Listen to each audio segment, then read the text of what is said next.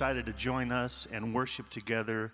It's always good to be together and worship. It's different than uh, doing it on your own. There's something just special that happens when we uh, join our hearts and our voices to worship our God. Would you pray with me? Father God, I praise you for your goodness and your mercy, for your love, and for the hope that you bring, and the fact that, Lord, um, we don't have to fight these battles that are waged against us. And the truth is that uh, your word tells us it's not flesh and blood that we're fighting against, but against the enemy of this world, the powers and principalities of this world that would want to destroy what you've done, destroy your hope. But Lord, you're greater than that, and we praise you for that. We praise you that we could be in your presence. We praise you that we could trust you and love you. And uh, we just want to tell you that today, that we love you. We want to worship you. In Jesus' name, amen. Let's continue worshiping together.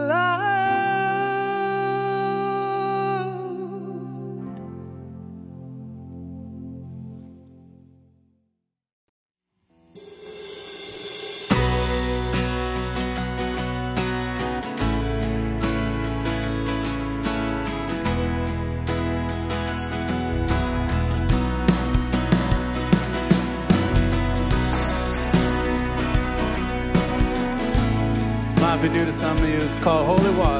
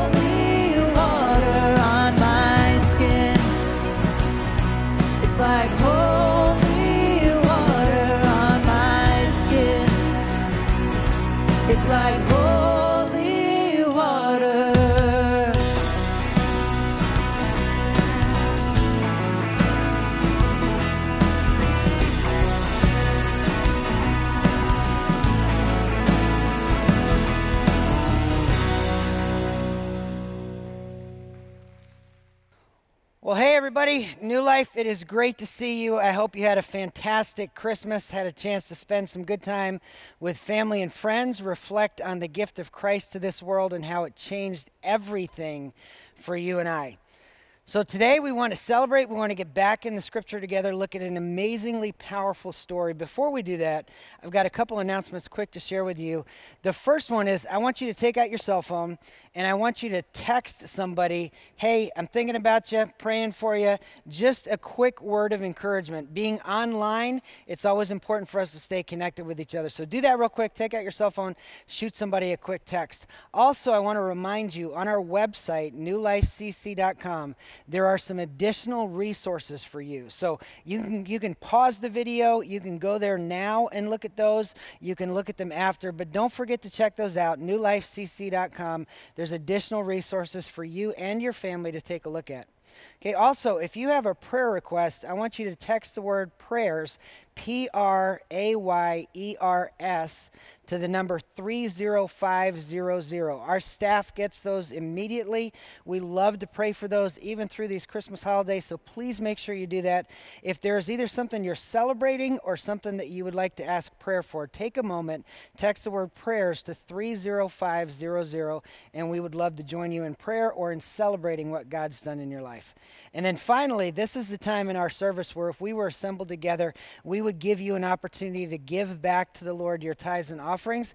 I want you to just take a moment. Again, you can do it on your cell phone, you can do it on your computer, you can do it on a tablet, you can give through our app as well. I know many of you do that. You can also mail it in. The address is on the bottom of the screen below me, P.O. Box 782. So go ahead and do that. This is your opportunity to do that. Again, thank you, church. It's an amazing, it's been an amazingly tough year for so many of us, but you guys have remained faithful. You've allowed us to continue to serve God, to operate, to communicate the truth of who God is, to serve this community. So thank you for your generosity in that, church. This is your opportunity to give at this time. Okay, I want to pray for us, and then we're going to get into a passage of Scripture that I think has some very powerful stories of hope as we both look back over this previous year and look forward to what God has ahead. So let's pray together. Father, we, we recognize that this year has not been anything that any of us expected, and yet you knew in advance what was going to happen.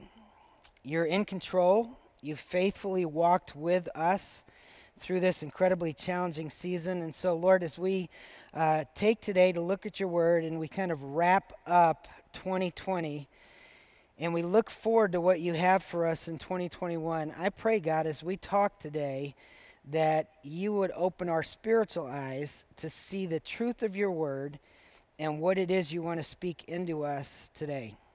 God, give us eyes to see what we didn't see before. Give us ears to hear what your Spirit wants to speak into us. And give us the ability to live the lives of faith that you call us to. And I pray this in your name. Amen. Well, when I turned 40, uh, my eye doctor, I remember sitting in the chair, and I've had contacts since I was about 11 years old. My vision is terrible. I'm literally blind from about probably 12 to 18 inches out and beyond. Everything's just a blur. So, 40 years old, I was sitting in the chair in my doctor's office, and he said to me, He goes, Brett, just so you know, in about any time between the next two to five years, you're going to start doing this with stuff you're looking at. And I was like, No, doc, I can see perfectly. I'm, I'm fine. He goes, No, it, it's going to happen. It happens to everybody. Well, I thought it's not going to happen to me. I've got really good vision. Now with my contacts, I'm 20/20. So I really thought this is not going to happen to me. But crazy thing, at about 45 years old, I was laying underneath my pickup truck one day working on something, and it was fuzzy. And I was thinking, well, maybe I don't have enough light under the truck, so I went and got a light and crawled back under, flipped the light on. Like, no, it's still blurry. And I literally felt like I wanted to push the truck up just enough so that it would get clear. And then it hit me. I'm getting old. Like literally in that second, I thought, oh my gosh, this literally just happened to me. I got old overnight, and it happened so fast. I mean, one day I was fine, I was reading, I was looking at stuff, and the next day I couldn't. So now uh, I have contacts in and I can see distance, but whenever I want to read, I have to put glasses on because as soon as I get inside of about 18 inches, everything is fuzzy. Well, the story we're going to look at in the scripture today has to do with a guy who was born blind. Can you imagine that? I mean, you and I, most of us, have had the chance, whether we have glasses or contacts, uh, or we have great vision, to be able to see this amazing world that God's created. This guy, in the account that we're about to read in the scripture, he never saw the world his entire life.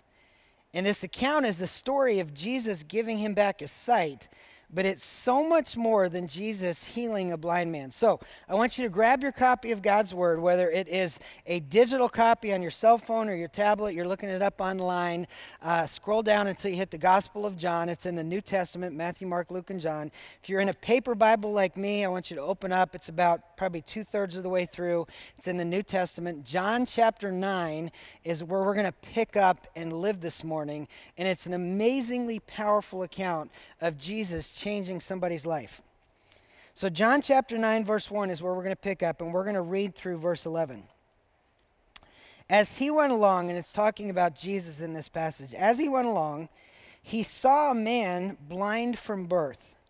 His disciples asked him, Rabbi, who sinned, this man or his parents, that he was born blind? Neither this man nor his parents sinned, Jesus said, but this happened so that the work of God might be displayed in his life. As long as it's day, we must do the work of him who sent me. Night is coming when no one can work. While I'm in the world, I'm the light of the world. Having said this, he spit on the ground and made some mud with saliva and put it on the man's eyes. Go, he told him, and wash in the pool of Siloam. The word means sent. So the man went and washed and came home seeing. Now his neighbors and those who had formerly seen him began asking each other, Isn't this the same guy that used to sit and beg? Some claimed that he was, and others said, No, he only looks like him. But he insisted, I'm the guy, I'm the man. How then were your eyes open? They demanded. He replied, The man they called Jesus made some mud, put it on my eyes. He told me to go to Siloam and wash. So I went and washed, and then I could see. Now, this is an amazing account of a moment where Jesus healed a guy's vision. But not only did Jesus heal his vision, he saw the person and he cared about the person. So now, in, in Jesus' culture, in his time, if you were blind, the only way that you could have survived was you would have had to beg. So there was an age where your family expected you to earn a living, and it, there was no social security, there was no disability, there was none of the things that we enjoy today. Uh, so they literally, to take care of themselves and make it in life, the only way a blind person could do that was to beg. And so he became known as the town beggar. What's interesting is, if you remember in the passage, even the people that know him didn't refer to him by name. They just referred to him. Isn't that the guy that used to sit and beg? Right? Somehow he'd lost his humanity. Now I want you to go back to the first verse in here, in verse 1, and I want you to circle the word saw. It says that Jesus saw him. That word, not it doesn't just mean the fact that, like, oh, there he is, kind of seeing like you and I would see. The word is actually interpreted to say that Jesus kind of knew knew him, knew things about the guy. Now, obviously, Jesus is God, but Jesus saw him in a different way. See, culture had labeled this guy, well, he, he's just the beggar, right? They'd taken his humanity, they, they just called him the beggar. And when Jesus saw him, he saw past the label and past the struggle, and he saw him for who he really was. Now, here's what I want you to hear, church. Some of us need to know today that God sees you, not your struggle, not the issues that have happened to you in 2020, not the tough stuff that you've walked through. God sees you and loves you exactly as you are. See, what culture wants to do is culture wants to throw a label on you and I and wants us to be known by the struggle that we have, right? Oh, oh, that's the single parent. They're the ones that always struggle, that they're always late, they're always making it. They're, they're just the single parents. Or that's the guy that's divorced. That's the guy that went through a tough divorce. Or that's that's the druggie in the family. That's the alcoholic in the family, right? That's the black sheep of the family. And what culture wants to do to you and I is culture wants to place a label on us that somehow becomes our identity. Some of us had a really tough year. Some of us lost jobs in this year. Some of us lost family members to COVID. Some of us are struggling with alcohol abuse or drug abuse to deal with the stress of what we're going through in this year. And some of us have taken on the identity that we are that label, that we are that struggle. And what I want you to hear today is this truth. And if you're taking notes, I want you to write this down. Because of Jesus, my struggle does not define me. Okay? See what happened in this passage? Jesus says that as he went along, he saw the man and he literally saw him for who he was. He saw the humanity, he saw the value, he saw the identity of who this is. And what I want you to hear today is that because of Jesus, your struggle and my struggle does no longer have to define who we are. What culture wants to tell you is that you are your struggle. You are an alcoholic. You are a divorced person. You are a drug addict. You are a porn addict. You are all these things. You are a deadbeat dad or a deadbeat mom. That is not who you are, church. You need to hear this. What Scripture actually tells us is that you and I are deeply loved children of an all powerful God, that He called us and created us with purpose and meaning and a hope in our lives. And so, before we go any further in this scripture, I want you to understand no matter what happened to you in 2020, that's not who you are. You're a son or daughter of an all powerful God who deeply loves you, created you, designed you, called you to live out a life of purpose and hope and meaning. And that's the reason that Jesus came. See, the whole point of the gospel, the whole point of this scripture that we look at all the time is to remind us of why Jesus Christ came into this world. I want you to flip over in your scripture uh, book of Isaiah, chapter 61 and verse 1. Isaiah is a Jewish prophet who lived about 700 years before Jesus. And a prophet is somebody who would tell the future of what was going to happen. And in one of his prophecies, he's talking about Jesus and what the Messiah would do. And here's what he says Isaiah 61, verse 1. The Spirit of the sovereign Lord is on me. He's talking about Jesus because God has anointed me to preach the good news to the poor. He has sent me to bind up the brokenhearted. So if you're brokenhearted at the end of 2020, what you need to hear is that Jesus Christ came to heal what broke your heart. He says he came to proclaim freedom to the captives. So if you're locked into an addiction, if you're locked into a struggle, you need to hear that Christ came, lived on this earth, died on the cross, rose from the dead to give you freedom to walk in the life that God's called you to. And then he says he came to proclaim freedom to the captives and release from darkness the, the prisoners. Another uh, meaning for that word prisoners is those who are blind. So Christ came, church. The whole purpose of this season that you and I just got done celebrating is to remind us that Christ came to speak freedom and hope into our lives. So don't allow the label that culture's given you to define who you are. Because of Jesus, you and I do not have to be the label. We don't have to live with that struggle. Now, let's get back into the scripture together. So look down at verse 2. Jesus sees this man for who he really is as a person deeply valued by God.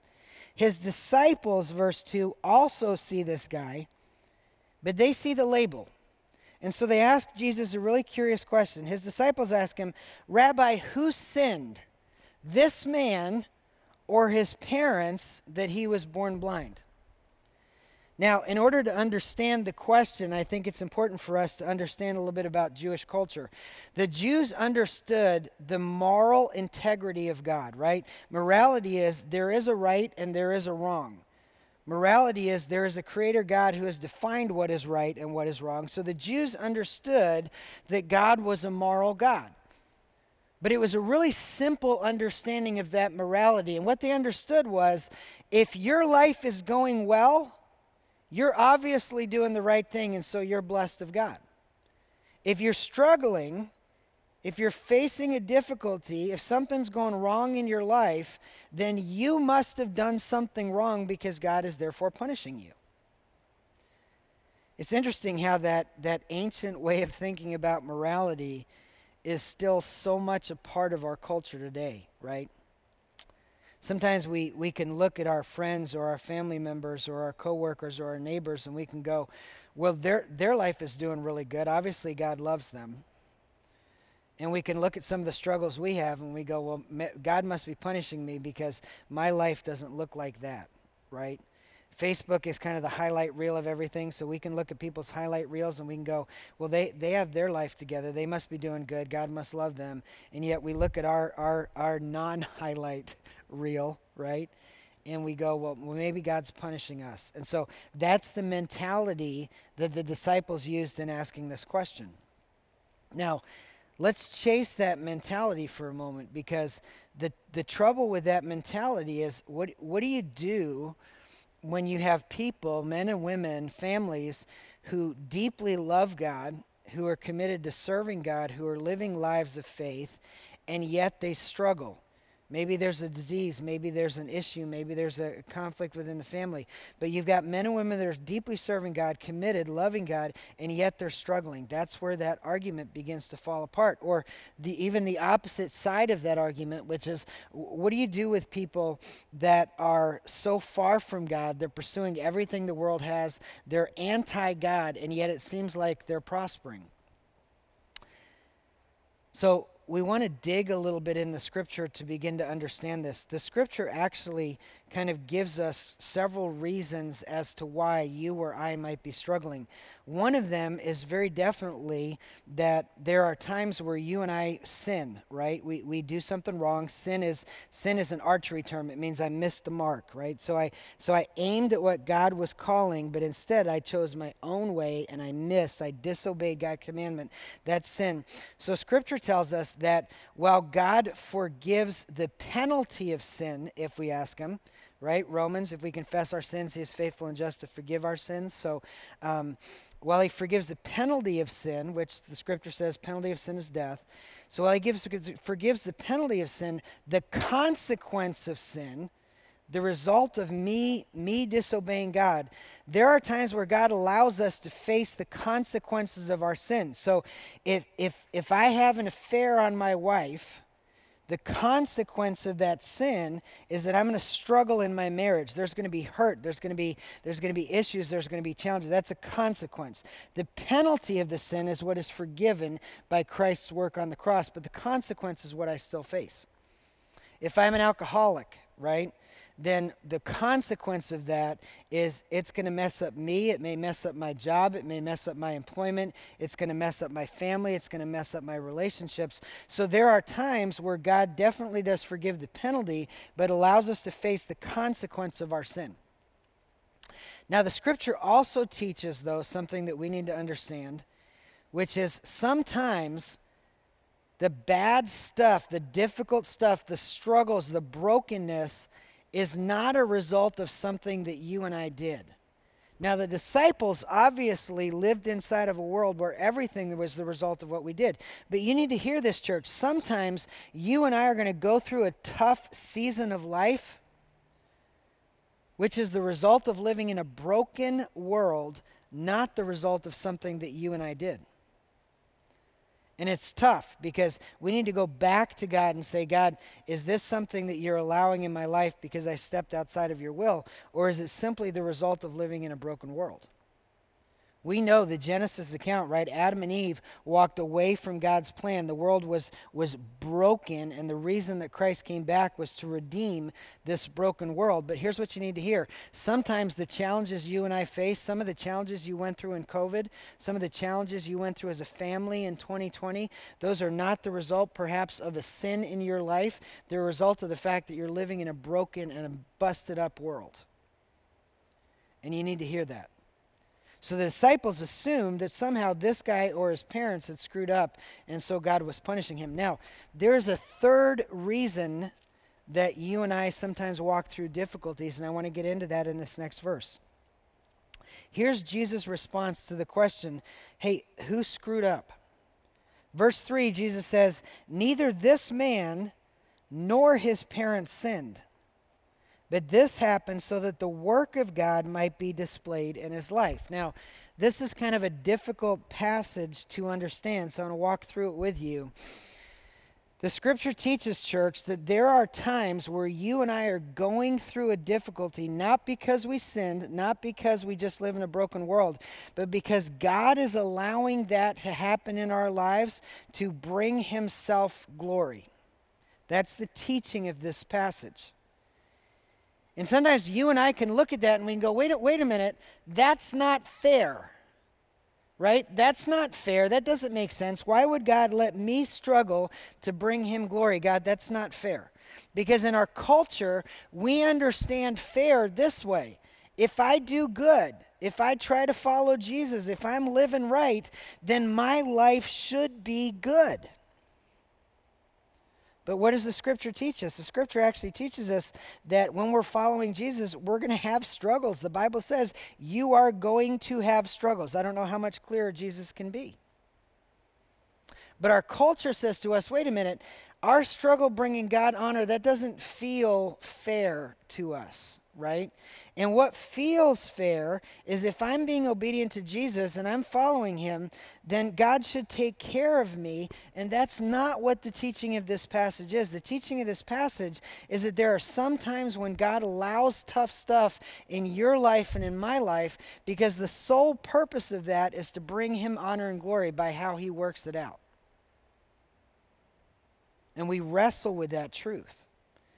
So, in order to understand that truth, I think we have to step back a little bit from the passage and we have to go back to kind of a foundational question, which is why are you and I here? What is the purpose of our lives? See, culture teaches me the purpose of my life, the reason I'm here on this earth is because I'm supposed to get everything out of this life that I can. It's all about me right? It's about my happiness. It's about my joy. It's about my fulfillment. It's about me getting every possible thing for me. Advertising is that way. Commercials are that way. The culture is driven by me wanting more for me. My best life now. And where culture runs head on into the teaching of Jesus is right here in this concept because the Bible actually teaches a very different perspective. See, the Bible teaches that from the very beginning of creation, the purpose of life, the reason you and I are here in this world, is because we were created to bring God honor and glory. That's it. Nothing else. You and I are put here on this earth. We live the lives we live. We're designed by God. We're created by Him on purpose to bring Him glory, and that's it. This is not a new concept. This is all the way through the scripture. So, Ecclesiastes chapter 12, verse 13. Ecclesiastes is actually written by a Jewish king. His name is Solomon. He was the wisest man that ever lived. He wrote this book at the end of his life. And at the end of the book, Ecclesiastes 12, 13, he writes this. He says, Hey, um, here's the conclusion of the matter. When everything else has been talked about and said and discussed until we're just tired of it, we beat the horse to death. We're done with the conversation. When everything comes to its end, here's the purpose of man fear God and keep his commandments. That's it. You and I are put here to honor and glorify God, period. Now, Ephesians chapter 1, verse 11 and 12, the Apostle Paul speaks the same thing. He says that you and I are chosen by God. We're predestined. In other words, God knew in advance what was going to happen to us. And He placed us here, Paul says, for the praise of His glory. That's it. The Westminster Confession is uh, um, a document that was put together early in the church's history around the basic belief system of the church. And in the Westminster Confession, the first question in there is what is the chief end of man? And the answer is again based on this biblical concept the chief end of man is to glorify God and enjoy Him forever.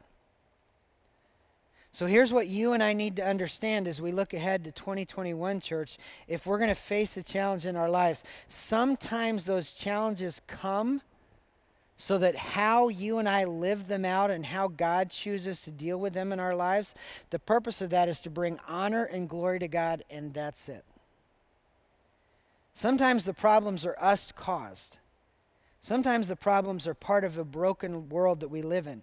But sometimes, like in this case, they're allowed by God to bring Him honor and glory. Now, when John writes this letter, he tells us at the end of the book in John chapter 20 that everything that's written in here is to prove to us that Jesus Christ is the Messiah, that Jesus is who he says he is. And in believing that Jesus is who he says he is, then you and I would find that life, right?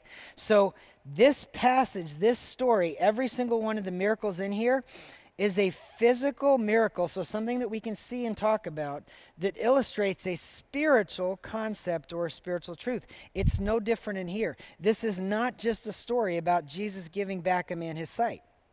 There's a much deeper truth in here, and we begin to see that in verse 4. So, verse 3 Neither this man nor his parents sinned, said Jesus, but this happened so that the work of God might be displayed in his life. And then verse 4, we start to see the spiritual application. As long as it's day, we must do the work of him who sent me.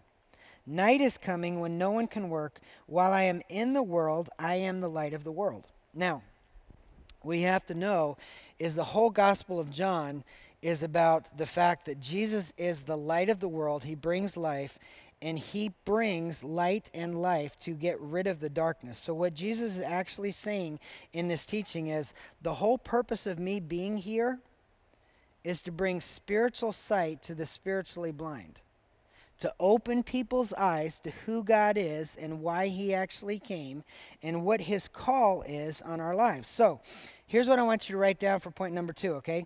Jesus came to heal what is most broken in me.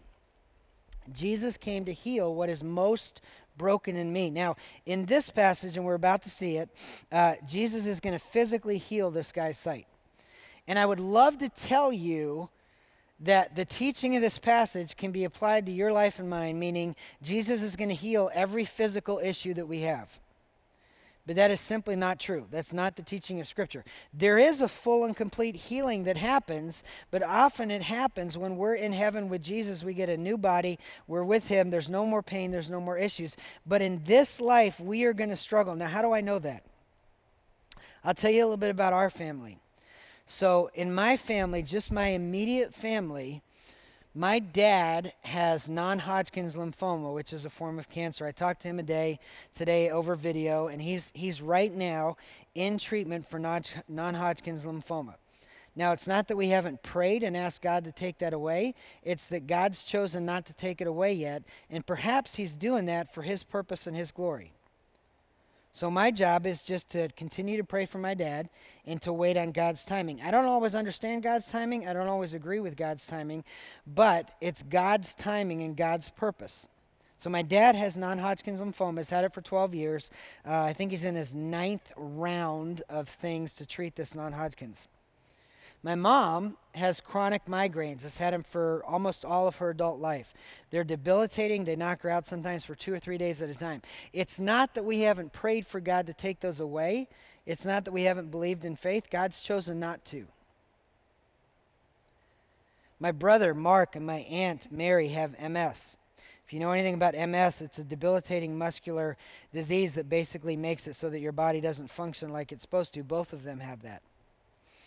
It's not that we haven't prayed for God to take that away, it's that God's chosen not to. Now, God may be working his purpose and his glory through that particular struggle. I don't know. I know in my family I've seen God do some amazing things using the testimony of my parents and what they've walked through to bring people closer to Jesus. Now, I have probably the least issue. I have kidney stones. And if any of you have ever had kidney stones, uh, you know they're ugly. Right now, I have a kidney stone in my left kidney that's about the size of a marble. Okay, my biggest kidney stone was the size of a golf ball, and there was a four-day period of time where I had surgery, and I looked like a cyborg. I had tubes sticking out of my back and all kinds of places trying to get rid of these kidney stones. This is kidney stone number 55. 55. I'm going for a whole gravel driveway. That's my plan. At the end of the time, I'm going to stick gravel all over my driveway. But all of us have these struggles, church, right? And sometimes in those struggles, we can ask ourselves, God, wh- why aren't you fixing this for me? And we have to be willing to wait on God's timing. But here's what I want you to catch from this second point, okay? Jesus came to fix what is most broken in you and I. And what we tend to think is most broken is our physical issue or our relationships or the things that are going on around us right now. And what Jesus just said to his disciples in this passage is the truth of Scripture. What is most broken about your world and mine is sin. That's why Jesus Christ came. That's why he was born. That's why he died on the cross. That's why he rose from the dead to speak forgiveness and grace and hope into a broken world. What is most broken in our world is you and I by sin. So, what Jesus came to repair in our broken world, and He does it and He offers it to you and to I and to everybody else, is forgiveness for our sins and a new identity in Christ. Now, I'm not saying there aren't times where God heals, because I've seen God do incredible things and seen amazing healings, but there are moments when He doesn't, and I don't want you to get discouraged by those moments, okay? I want you to understand what is most broken in you and I, and what God promised for every single one of us to heal and restore is what sin broke in us that relationship with a holy and a perfect God. So now let's keep going in this thing. Verse 6 after telling them, This is why I came, okay, I'm the light of the world. Verse 6 Having said this, he spit on the ground and he made some mud with his saliva and he put it on the man's eyes. Go, he told him, and wash in the pool of Siloam. The word means sent. So the man went and washed and came home, seeing. Now, I can imagine what's going through this guy's mind, right? He's blind from birth. Jesus sees him. He's talking back and forth with his disciples. This guy would have been hearing what's going on. And then Jesus puts something on his eyes. Now remember, the guy can't see, so he's clueless as to what's going on. He's probably heard about Jesus, and he's heard about the miracles. And so Jesus puts this on his eyes and then tells him, Go and wash in this pool. Now, the pool of Siloam is actually a pool that's on the inside wall of the city of Jerusalem. King Hezekiah, who's one of the Jewish kings, built this underground water transport from outside the city to the inside of the city, and it fed this pool of Siloam, and the word means sent, okay? So, one of the prophecies about Jesus was that he was sent by God to bring back sight to the blind. So, perhaps the reason Jesus sent him there was a, was a picture fulfillment of the biblical prophecy. Now, why did he make the mud? I don't, I don't know why he made the mud. Most of the time, when Jesus healed somebody, what he would do is he would reach out and touch them, or he would just literally speak the word and the person was healed. But in this case, he bent down, he spit in the ground, he made some mud, and then he put it on the guy's eyes. Now, it may have been a reference back to the Genesis 2 account where God created man. If you remember in Genesis 2, God formed man from the dirt, the dust of the ground, and breathed into him a breath of life. So it may be that Jesus did this to illustrate the fact that he truly is the Messiah. But however he did it, he put this on the guy's eyes. And what I want you to catch is there's a step of obedience that ultimately led to this man's healing. Now, if you're taking notes, I want you to write this down for your third question. Am I willing to submit to God's leadership? Am I willing to submit to God's leadership? See, in this case, what happened with this guy is Jesus said, Hey, go and wash, and when you go and wash, you'll be able to see. There's always a connection within the scripture between my obedience and God's work, okay? We're called as followers of Christ to be obedient to what God calls us to. And we see this all the way through the scriptures.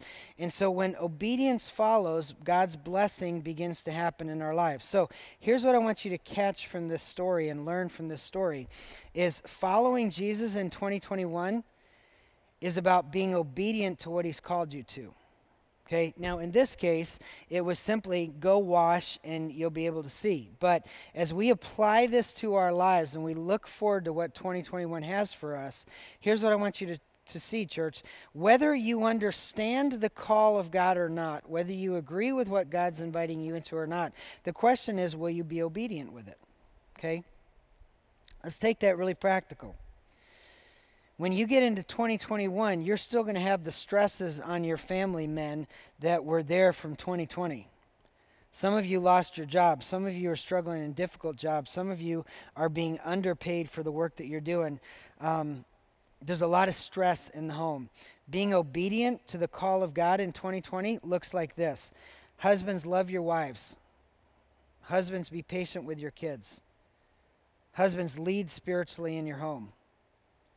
So the question going into 2020 is do we want to be obedient to what God calls us to do in spite of the challenges that are still facing us? Right? Same thing, ladies. God's God's calling you to be obedient and to follow Him. So as you go into 2020, um, are you going to speak ugly about people? Are you going to judge? Are you going to gossip around things? Are you, if you're married, going to respect your husbands? Are you going to co lead with them in the marriage that God's called you to? Are you going to remain faithful to them? Kids, in the same way, right? Disney and Nickelodeon has taught us that our parents are stupid and kids are the smartest people in the house. But obedience to the gospel in 2021 looks like this kids, obey your parents. Children, respect your parents. You know, God actually put your parents there to teach you what this relationship looks like. So, am I willing to submit to God's leadership in my life? Means no matter what's going on in my life in, in 2020 and the struggles that I've faced or the things that I've learned, am I willing to step into 2021 in a place of obedience? Let's get really practical here. It means that you and I choose to live our lives aligned behind the gospel. We do what the scripture calls us to do.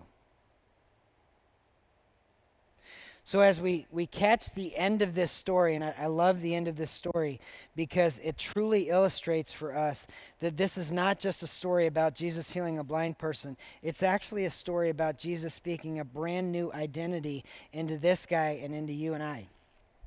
So, verse 35 this man has been kicked out now of the Jewish temple because the Jewish leader said, uh, We don't know who Jesus is. We don't believe in him. You need to get out of here and stop talking about him. So Jesus actually finds him later in the story, and this is what happens, verse 35. Jesus heard that they had thrown him out, and when he found him, he said, Do you believe in the Son of Man? Who is he, sir? The man asked. Tell me so that I may believe in him. And Jesus said, You have now seen him. In fact, he is the one speaking to you. The man said, Lord, I believe, and he worshiped him.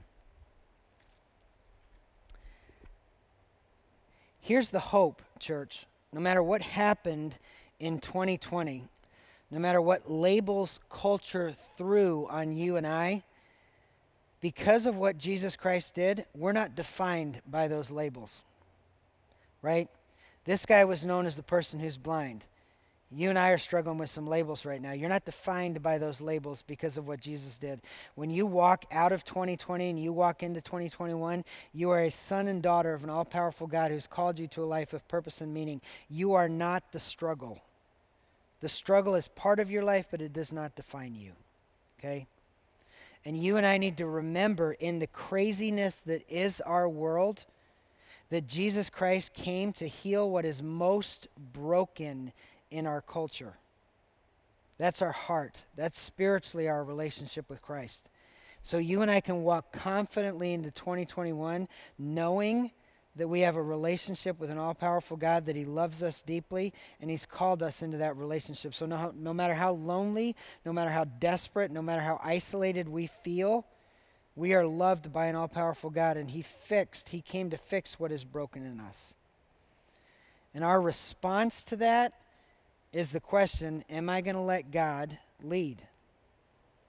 When I go into 2020, no matter what I face, am I going to take the teaching of Scripture and am I'm going to hold it in front of me and say, My actions and my life and my future are defined by what I read in these pages? I'm going to choose to live obediently in relationship to Christ. And I'm going to walk into 2021 in a place of hope, in a place of a future, in a place of believing in God and His providence and I'm going to do it with confidence.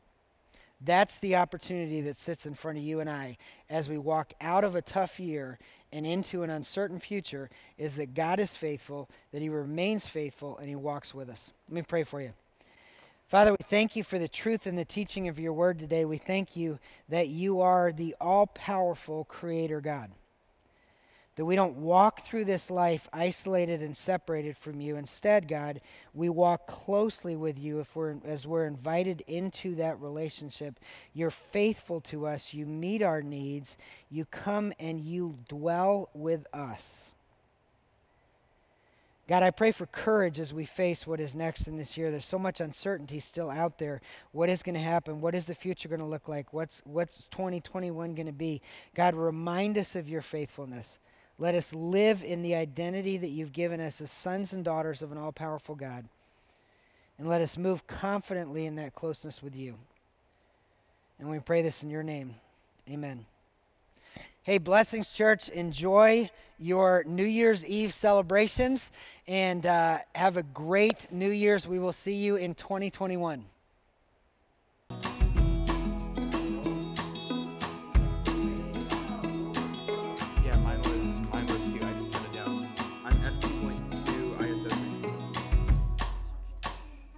because the lower.